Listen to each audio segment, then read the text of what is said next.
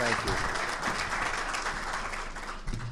Uh, thank you very much. It's a great pleasure and it's a great honor to be here. Um, last night, uh, this is not my first visit to Dallas, but last night, my, one of my hosts, Perry, I don't know if he's here today, um, um, took me by the Texas State Fairgrounds. There he is. And I asked them to do that because 78 years ago, this fall, my father had a photograph taken of himself at the Texas State Fair. And there's a big sign behind him that says Texas State Fair 1933. Uh, he was working as a racetrack tout. Um, um, you know, traveling the country, going from one uh, ho- horse race to another. Um, and as I said, this was 78 years ago. Um, uh, the world has certainly changed. And what I'm going to talk about today is how it's changing in ways that the headlines do not capture.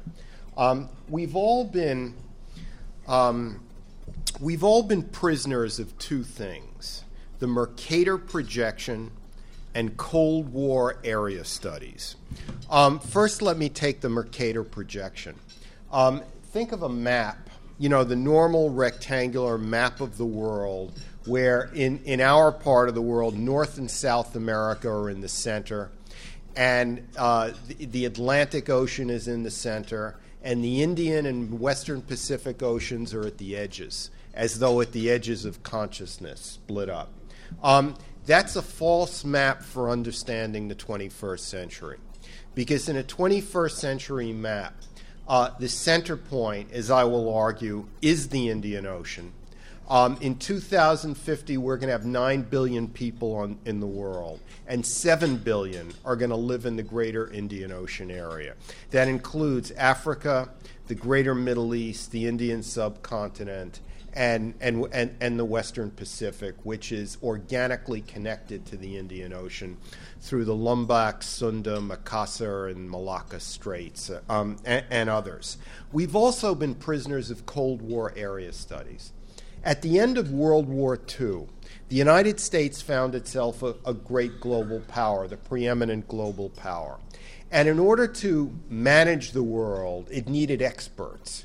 So it divided the world artificially into the Middle East, the Near East, Central Asia, South Asia, Southeast Asia, East Asia, um, and, uh, and, and, uh, and, other divisions. Um, these divisions were necessary to develop specialists. Um, but they also fo- fostered an artificial understanding of the world where what happened in South Asia stayed in South Asia. What happened in the Middle East stayed in the Middle East, and, and on and on. But actually, what's been going on, especially since the end of the Cold War, is a fluid, organic interaction between areas. Uh, for example, the North Koreans in the Far East give the Syrians in the Middle East nuclear technology, eliciting an Israeli military response. Um, India in South Asia and China in East Asia compete for natural gas rights in Iran in the Middle East. Um, India and China um, compete for gold, timber, time, uh, diamonds, uh, hydropower, natural gas in Burma in Southeast Asia. Um, these are these are interactions and dynamics that span areas. So we have to think less in terms of these Cold War areas and more in terms of an organic Eurasia stretching all the way from Europe to the Far East. Um, with a greater Middle East that really takes in um, the east coast of Africa, spanning all the way to the Burmese jungles and beyond.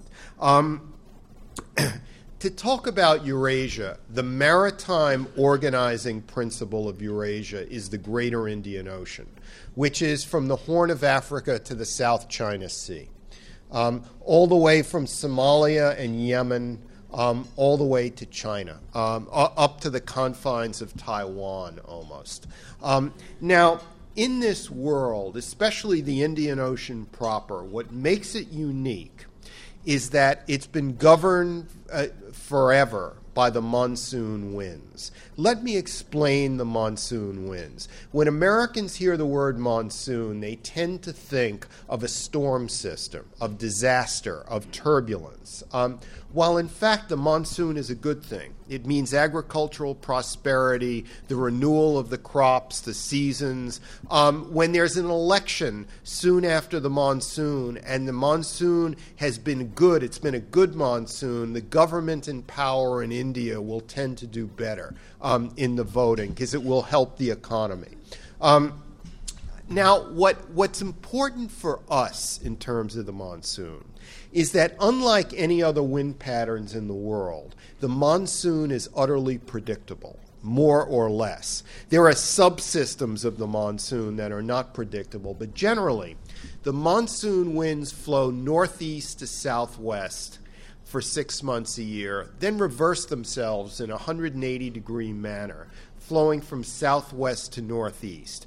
Because the wind system is utterly predictable, sailing distances can be calculated accurately in advance. And so the Indian Ocean did not have to wait until the age of steamships to unite it. Um, Vasco da Gama, the Portuguese navigator, sailed from what is today Kenya to what is today southwest India, half the span of the Indian Ocean, several thousand miles, in 1498 in only 23 days. Um, because he had on board an Arab navigator um, who understood the secrets of the wind system and when to sail and when not to sail.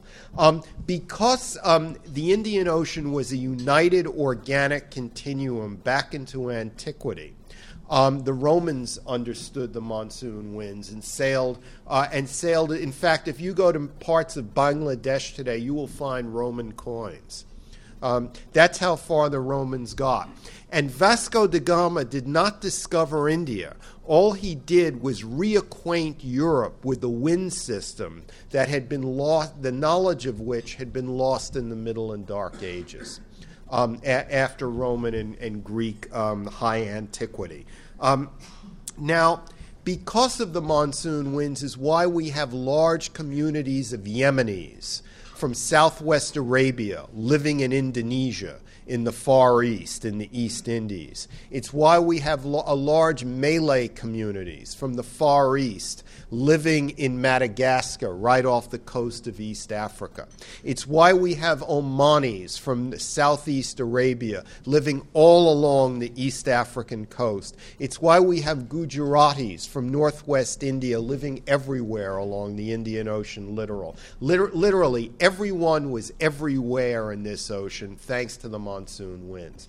And this is a an apt metaphor for understanding our own time, where we face a, a fluid Eurasia rather than a, a, a, a supercontinent that's artificially divided by Cold War area studies. Um, the Indian Ocean is also significant because it, it, it encompasses the entire arc of Islam from the Sahara Desert to the Indonesian and Malay archipelagos. And it shows us Islam not as a desert faith, you know, spread rapidly by the sword across the North African deserts, and therefore supposedly um, prone to the extremities of thought to which deserts give rise.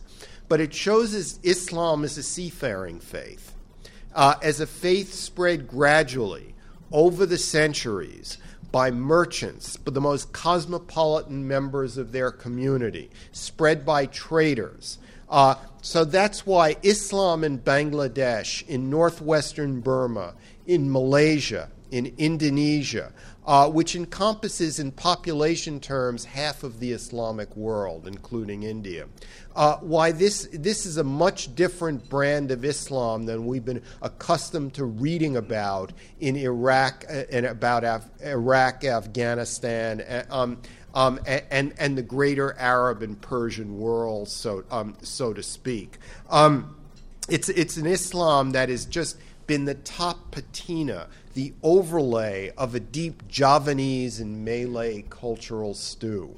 Um, it's why we have successful democracies in Indonesia, in Malaysia, in Bangladesh, and in India, which has 120 million Muslims. I think it's the third most populous Muslim population in the world after. Um, um, after Pakistan and Bangladesh. Uh, the fourth, uh, Indonesia, I forgot.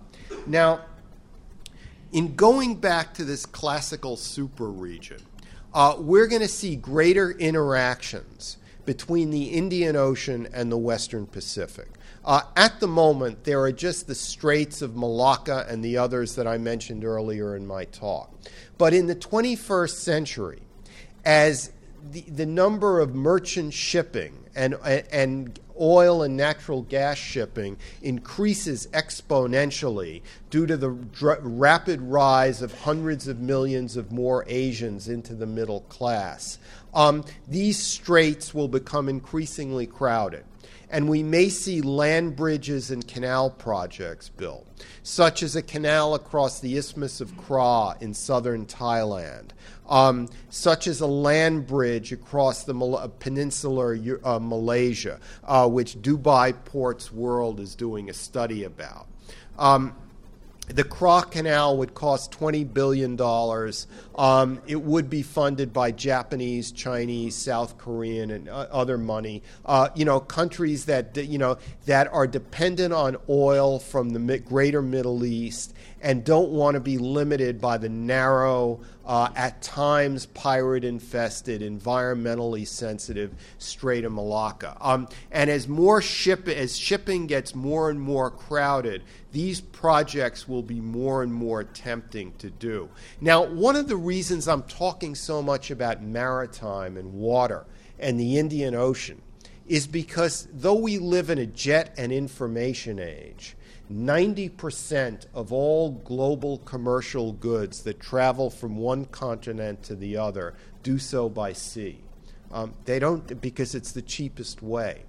Um, and um, uh, 50% of all global trade um, is done in you know is done in wet, in the Western Pacific in East Asia, and more than half of all their energy comes from the Middle East, the Iranian plateau and the Saudi Arabian deserts.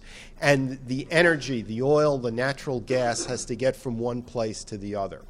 Um, and it's going to do so through the Strait of Malacca, through these other straits, and through these canal and land bridge projects um, that will be built. Um, now, the great drama that's really occurring in geopolitical terms is finally, after 500 years of Western domination, indigenous powers are rising to take control in the greater Indian Ocean and Western Pacific region.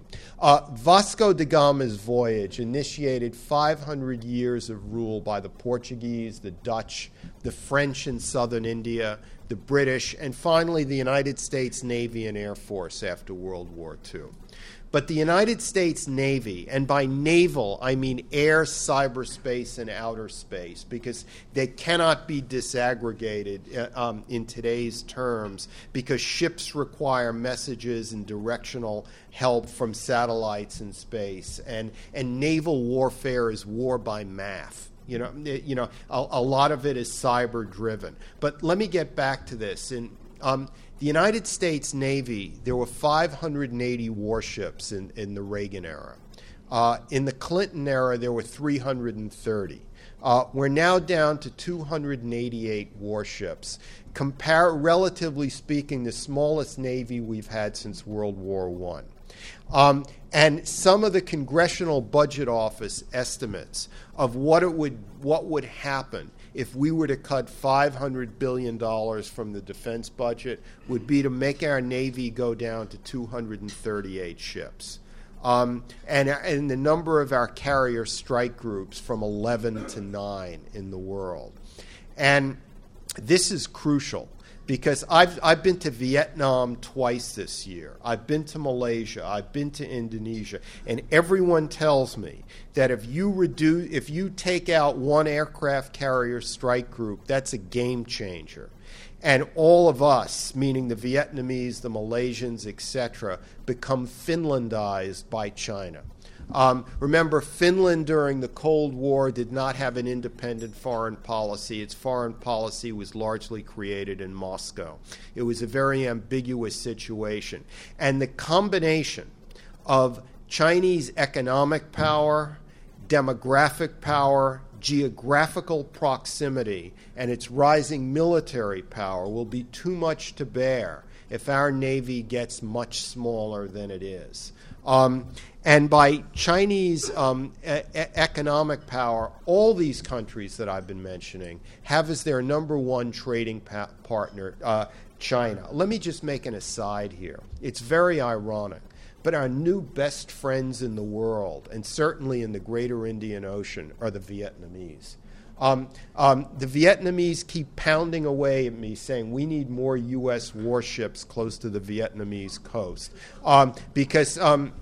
You know, we, you know, America has to live up to its great power responsibilities um, because uh, Vietnam, as the Vietnamese say, we fought one war against you and about 40 against China.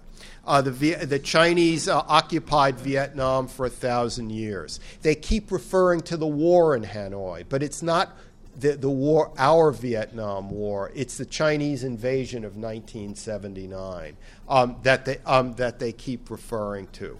Um, and precisely because the Vietnamese are seen to have defeated the U.S. in a war, they can enter in, into an alliance with the U.S. without any chips on their shoulders, axes to grind, or grudges to bear, or explanations necessary for their neighbors. Um, you know, they can do it from a point of view of psychological superiority almost. And this comes through very vividly in meetings that I've had. I was the guest of the Vietnamese Navy in Haiphong. Um, you know, there. Uh, you know, John McCain told me. He said it's a. It, he said if you live long enough, everything comes around. You know, you know, you know when he talked about what's happening with uh, Vietnamese-U.S. relations. Back to the Indian Ocean. All right, there are two big dynamics going on. Think of China moving vertically southward toward the Indian Ocean, and, and India moving horizontally eastward and westward along the Indian Ocean in terms of great power influence. Um, China is building or helping to finance massive deep water ports in Gwadar in Pakistan, in Chittagong in Bangladesh, in Lamu in northern Kenya, um, in Kyaukphyu in, in Burma, in Hambantota in Sri Lanka. All Indian Ocean ports um, that the Chinese are developing. The ch- there are several things going on here. One is the Chinese have what they call their Malacca dilemma.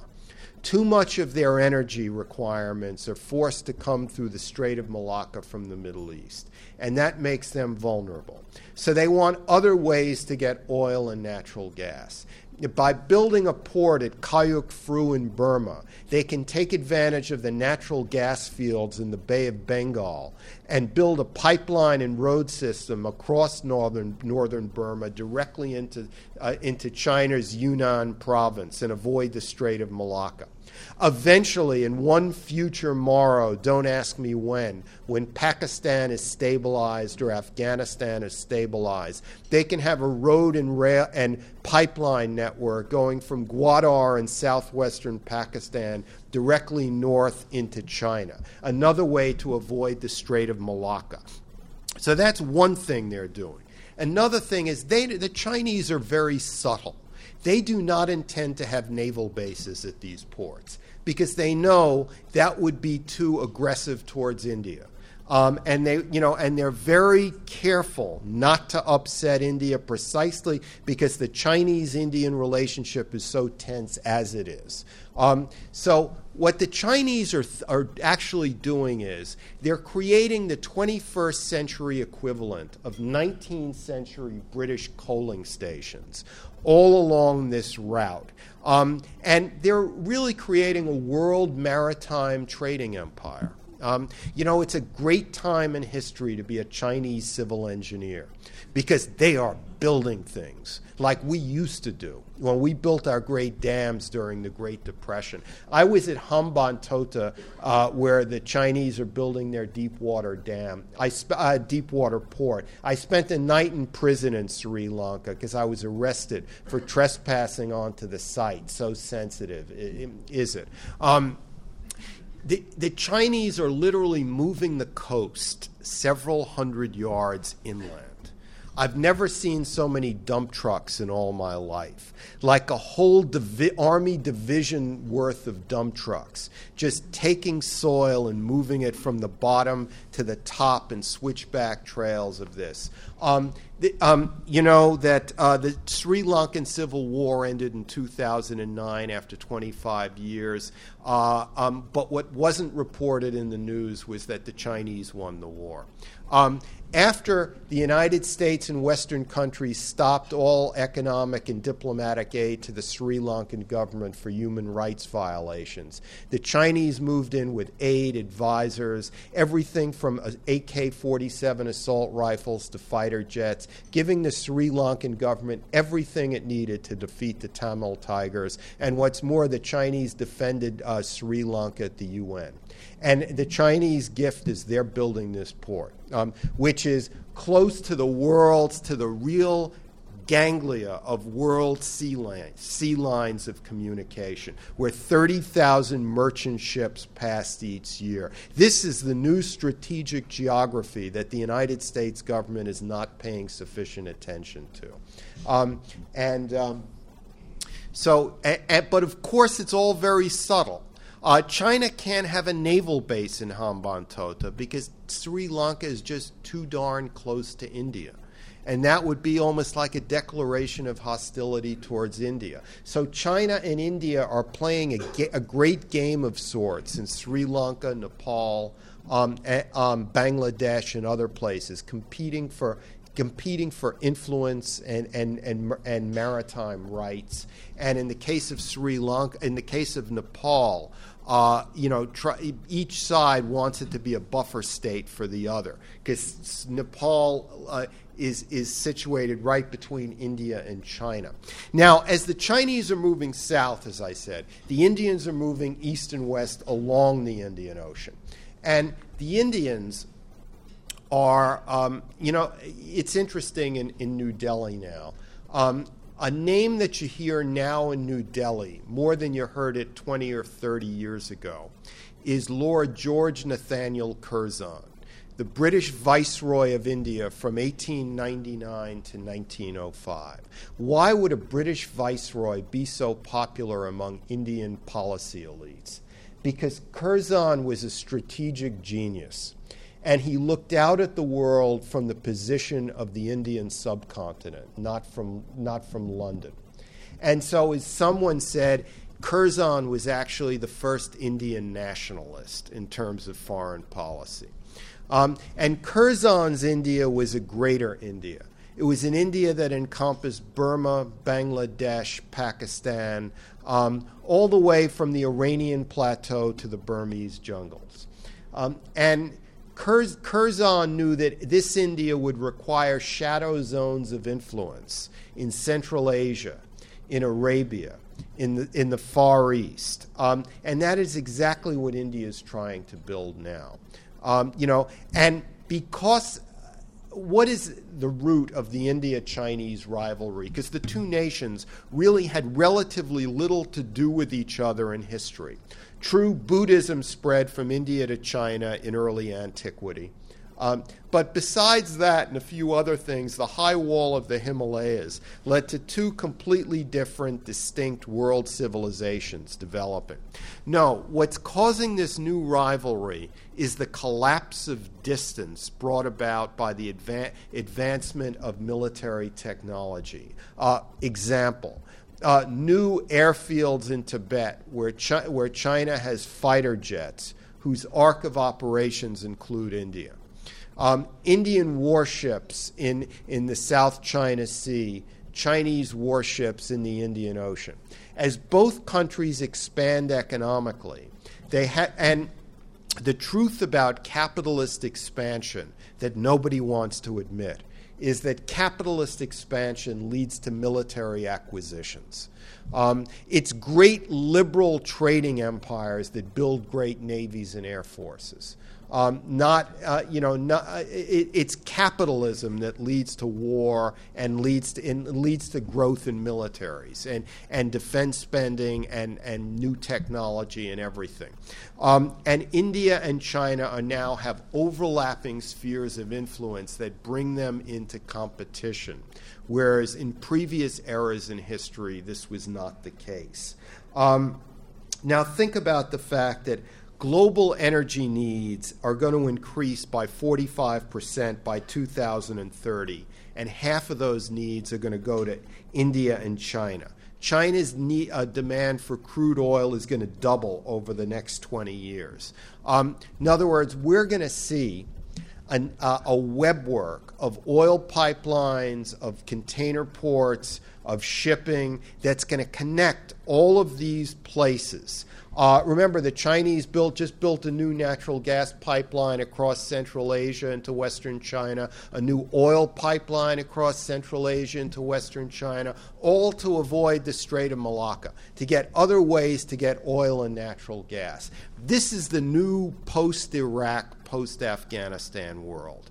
Um, and for the last 10 years, we have been obsessed with messy, dirty, crude ground warfare uh, in Iraq and Afghanistan, where the future will be more naval and air uh, um, centered.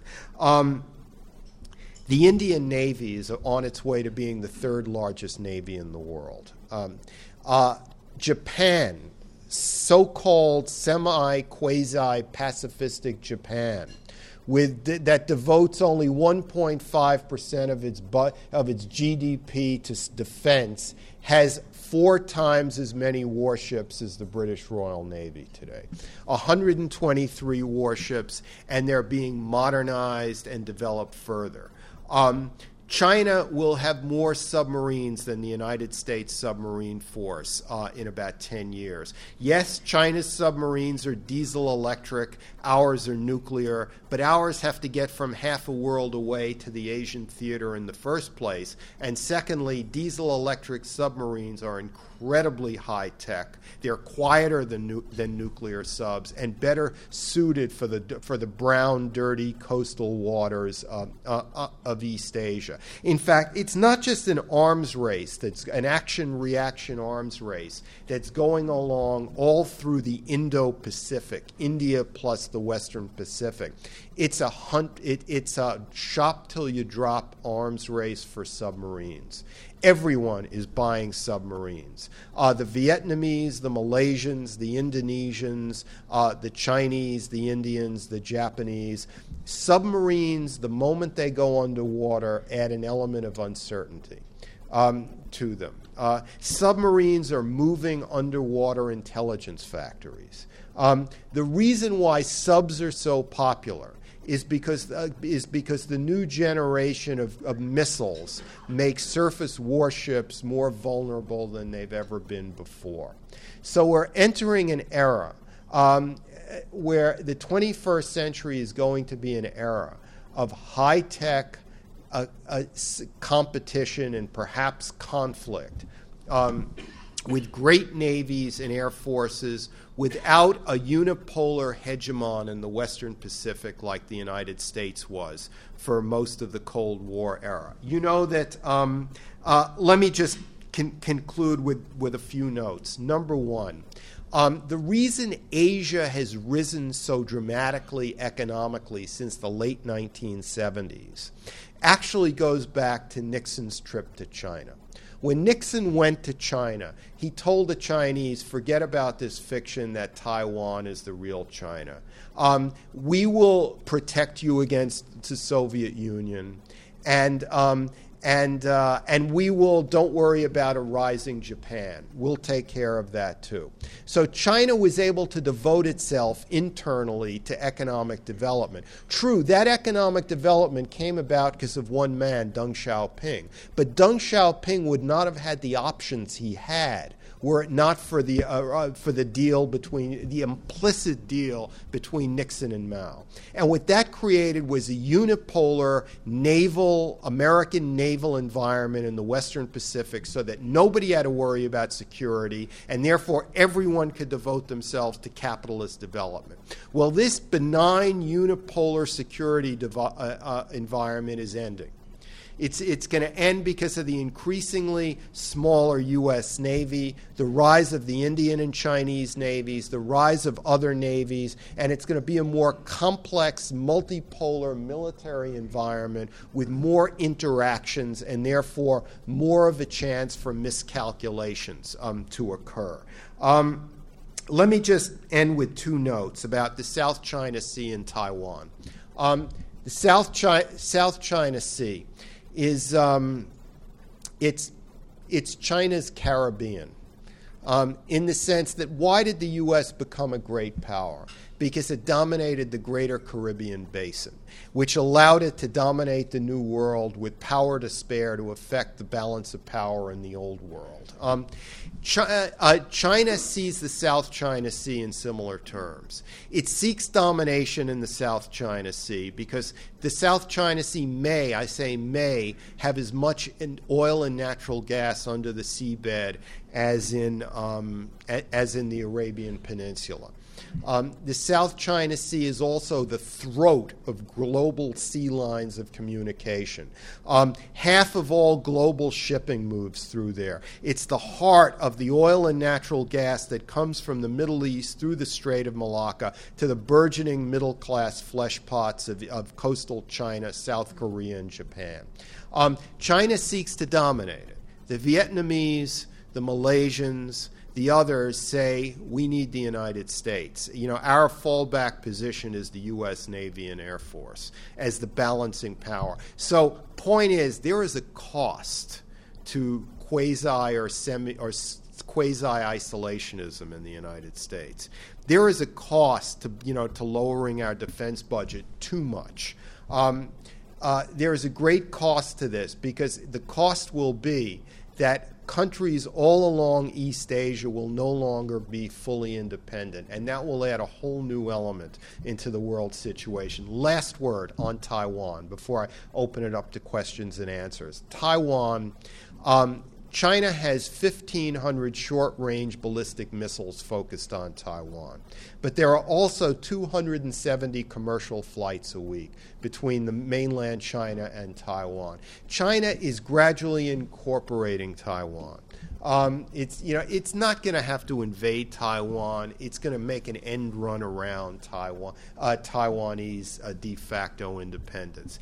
And as Chinese strategic planners need to concentrate less on Taiwan, that will open up their energies to, uh, to worry more about getting their Navy and Air Force beyond the first island chain in the Pacific to the second island chain, to get it into the Indian Ocean, where they can be a two ocean Navy, um, making them a world power rather than just a regional power. Remember what happened when the Americans closed the frontier with the last battle of the Indian War in 1890. They built the Panama Canal, and Teddy Roosevelt built a great Navy. Um, in China, making an end run around China, Taiwanese sovereignty will have the same effect on China as the closing of the frontier did in the United States. It will unleash China's um, strategic energies to look outward. And the only thing that can um, interrupt this vision, and this is a big thing, is if there is socioeconomic upheaval in China itself. Um, and that's the question I ask all economists. What, you know, what happens when China's growth rate comes down to 5% or so? Um, what does that do to Chinese society, and will that make China more or less nationalistic? I don't have the answer to that. I leave you with that question. Thank you very much.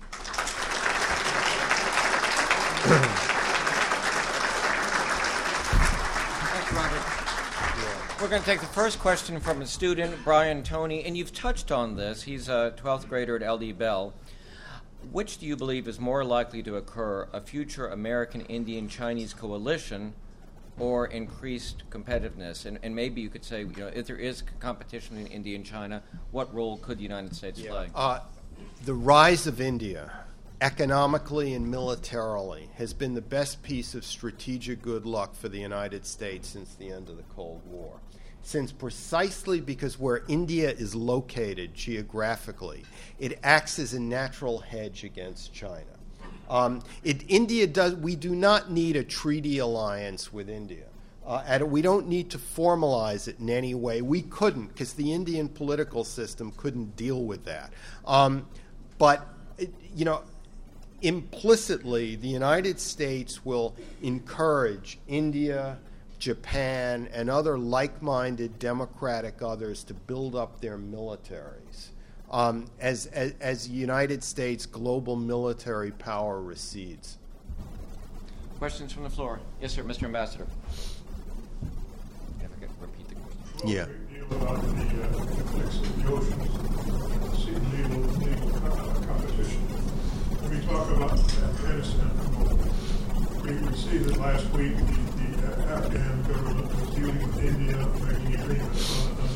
Yeah. We know a few months ago the Chinese were increasing their investments in mining operations in eastern Afghanistan. China and India obviously have some areas where along their uh, border where they're where they're competing. Would you comment about what, uh, as we pull out of Afghanistan, in 2014? Uh, will there then be that friction between India and China in Afghanistan? And for that matter, how about Nepal and the other uh, kingdoms and so on along, along the border? Yes. So, what um, would I comment on uh, Chinese and Indian in, um, policy investment deals in Afghanistan, and how that, how that affects the whole region of Afghanistan, Pakistan, Nepal, etc. Um, first of all, um, the United States keep thinking, keeps thinking of ways to leave Afghanistan. The Chinese keep thinking of ways to go in and staying. Um, a big because the Chinese are interested in the trillions of dollars of mineral and metal wor- uh, wealth under the ground in Afghanistan. That their eventual road and pipeline network will be able to take advantage of. Uh, if we were to stabilize Afghanistan, that would help China's uh, grand strategy um, very much. Um, India and China are competitors in many ways, as I've outlined in my speech. But the one place where they have similar uh, goals is Afghanistan. Uh, they both want to see a stable Afghanistan that's non radical, is uh, fundamentalist, um, that, you know, where the Chinese can build trade routes and that the Indians can use as a lever against Pakistan, so that um, uh, so that Pakistan is bordered by two semi-hostile states, uh, a pro-Indian Afghanistan in the west, um, and, and and India proper. Uh, in, um, in the East. Um, I think what, what's going to play out as the U.S. withdraws is you're going to see heightened uh, competition and conflict between India and Pakistan in Afghanistan. Um, that, you know that is that is the drama that awaits us. Uh, the Karzai regime is pro-Indian. It's relatively secularist. Um, it gets support from the Tajiks in the north. Uh, the you know Pakistan's allies, the Haqqani network or others, uh, symbolize uh, Pushtun tribal networks emanating from Pakistan uh, into central Afghanistan. Um, uh, it's not out of the question that if as we withdraw and Afghanistan falls apart, that you could see instead of a division between Pakistan and Afghanistan, you would have a division in the center of Afghanistan itself at the Hindu Kush Mountains rather than the Khyber Pass, where you would have Tajiks, Uzbeks, and Turkomans in the north, north of the Hindu Kush, and you would have a Pushtun uh, uh, area in the south that would be connected to, you know, to the the northwest frontier and Baluchistan areas of Pakistan. Uh, these borders are very artificial. Um, the uh, you know it's it, it, it's unclear what will develop. Great discussion. Um, India Pakistan, excuse me, India and China mentioned all these multiple fronts of competition. What would be the flashpoints that you predict would start a possible shooting war? Do they see that as not a, I mean, how, how dangerous is that?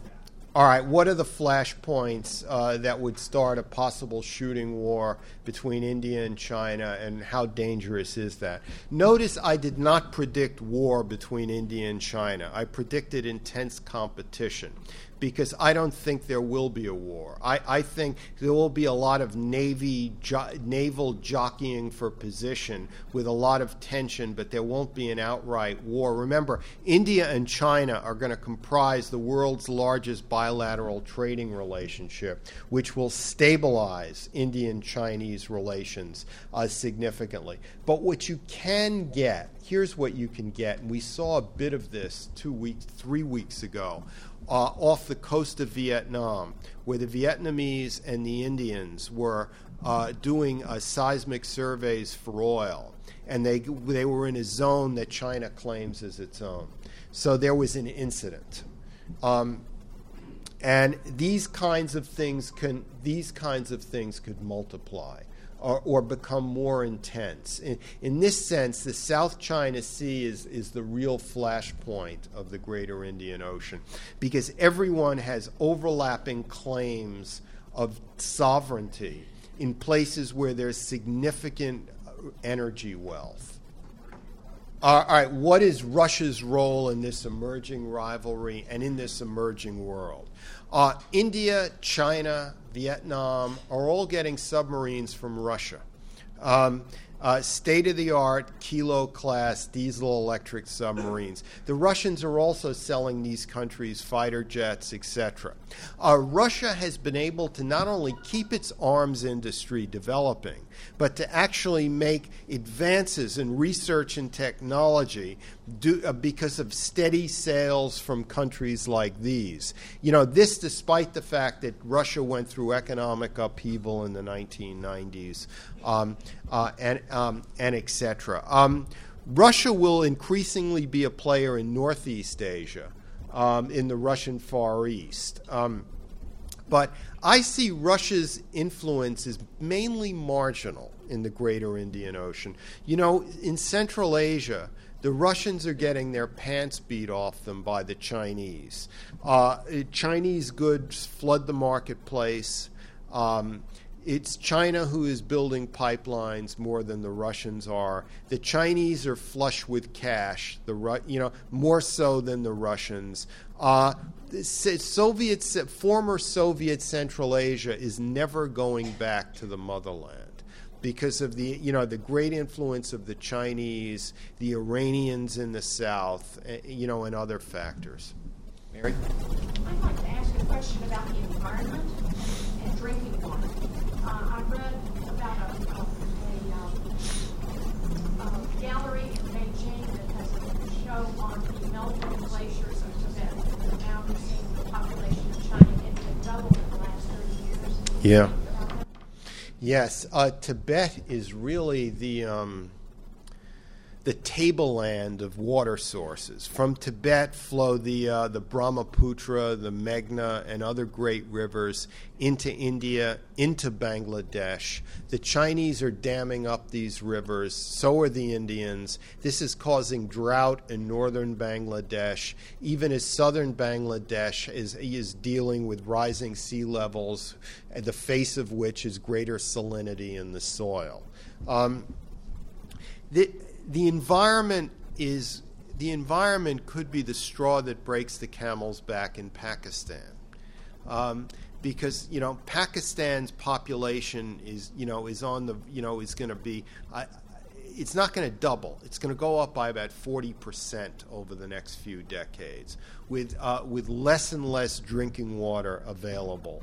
Um, you know, the environment in Pakistan could make it even harder for the government to actually govern in many parts of the country. The same with India, the same with Bangladesh. Um, uh, in Vietnam, the Mekong Delta is at risk from rising sea levels. So the environment will have a real national security impact, you know, in these places.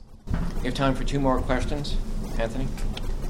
I'm delighted that our organization has brought you here to talk about a subject that we don't hear too much. I have two small questions, both related to personal operations in these areas. Of Malacca, that problem would be semi-solved if the nations that are around it would have a semi-paramilitary force or something to take care of the piracy issue. That was the first question. Do you see that kind of thing happening? Second, I totally agree with you about Vietnam. The largest, the best deep water port in all of Asia is Cam Ranh Bay, plus they have all the infrastructure that's left behind. I know it's in bad shape. What do you think the chances are of our government getting into Vietnam and helping restructure that part and having what we used to have in Subic, for example?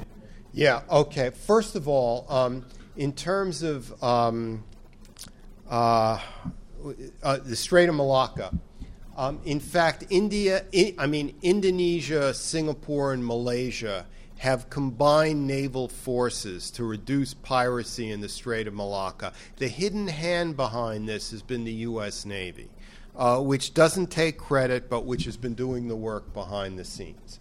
Um, Cam Ranh Bay is now being redeveloped. It's being dredged, redeveloped. The official Vietnamese line is so that we can welcome ships from all over the world. Um, in fact, what they want to see is more U.S. warships in Cam Ranh Bay. Um, and um, of course, but if, you know, here's the, the here's the the subtlety with U.S. Vietnamese relations because Vietnam has a long border with China and the U.S. is half a world away. Vietnam can never be a treaty ally of the U.S. because it has to get along with China. Um, um, it's kind of like India. There can never be a treaty alliance, but, but there can be an informal military alliance, this is, which is what there is going to be.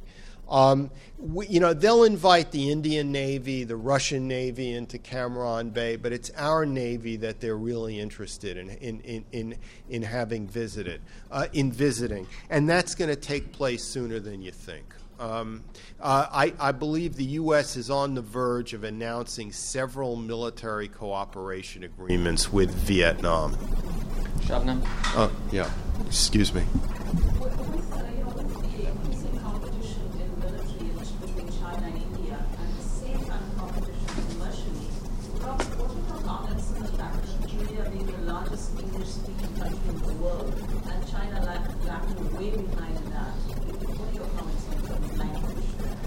Um, China is developing a real global class of English speakers, uh, you know, who can operate very well in global forums. Um, I was so told just recently that every yeah. Chinese child ha- takes English up through high school. Yeah, I don't know if that's accurate. But that's what I was told. So, um, so I think China China is going to be able to compete with in, with India in this regard. I understand the Bush doctrine has something to do with um, encouraging democracies and penalizing non-democracies. Recently read a book about Burma, uh, it's called Where India and China Leads. And this kind of Bush doctrine seems to really be impeding uh, the effectiveness of the United yeah. States in these regions. Um, is there some point where this naive concept is going to fall away, maybe replaced with something around economic freedom instead of political yeah. that kind of thing? Or it's just going to have to happen because we'll just get so far behind if you stand on that principle? Yeah. yeah um, yeah, um, actually, you're anticipating reality. In fact, what's developing. Um, here's what's developing. At the end of the Bush administration, uh, Senator Webb of Virginia, taking the lead, had basically come to the conclusion that if we just stand, do nothing in Burma, and preach from the sidelines about democracy, uh, China is going to make it their next satellite.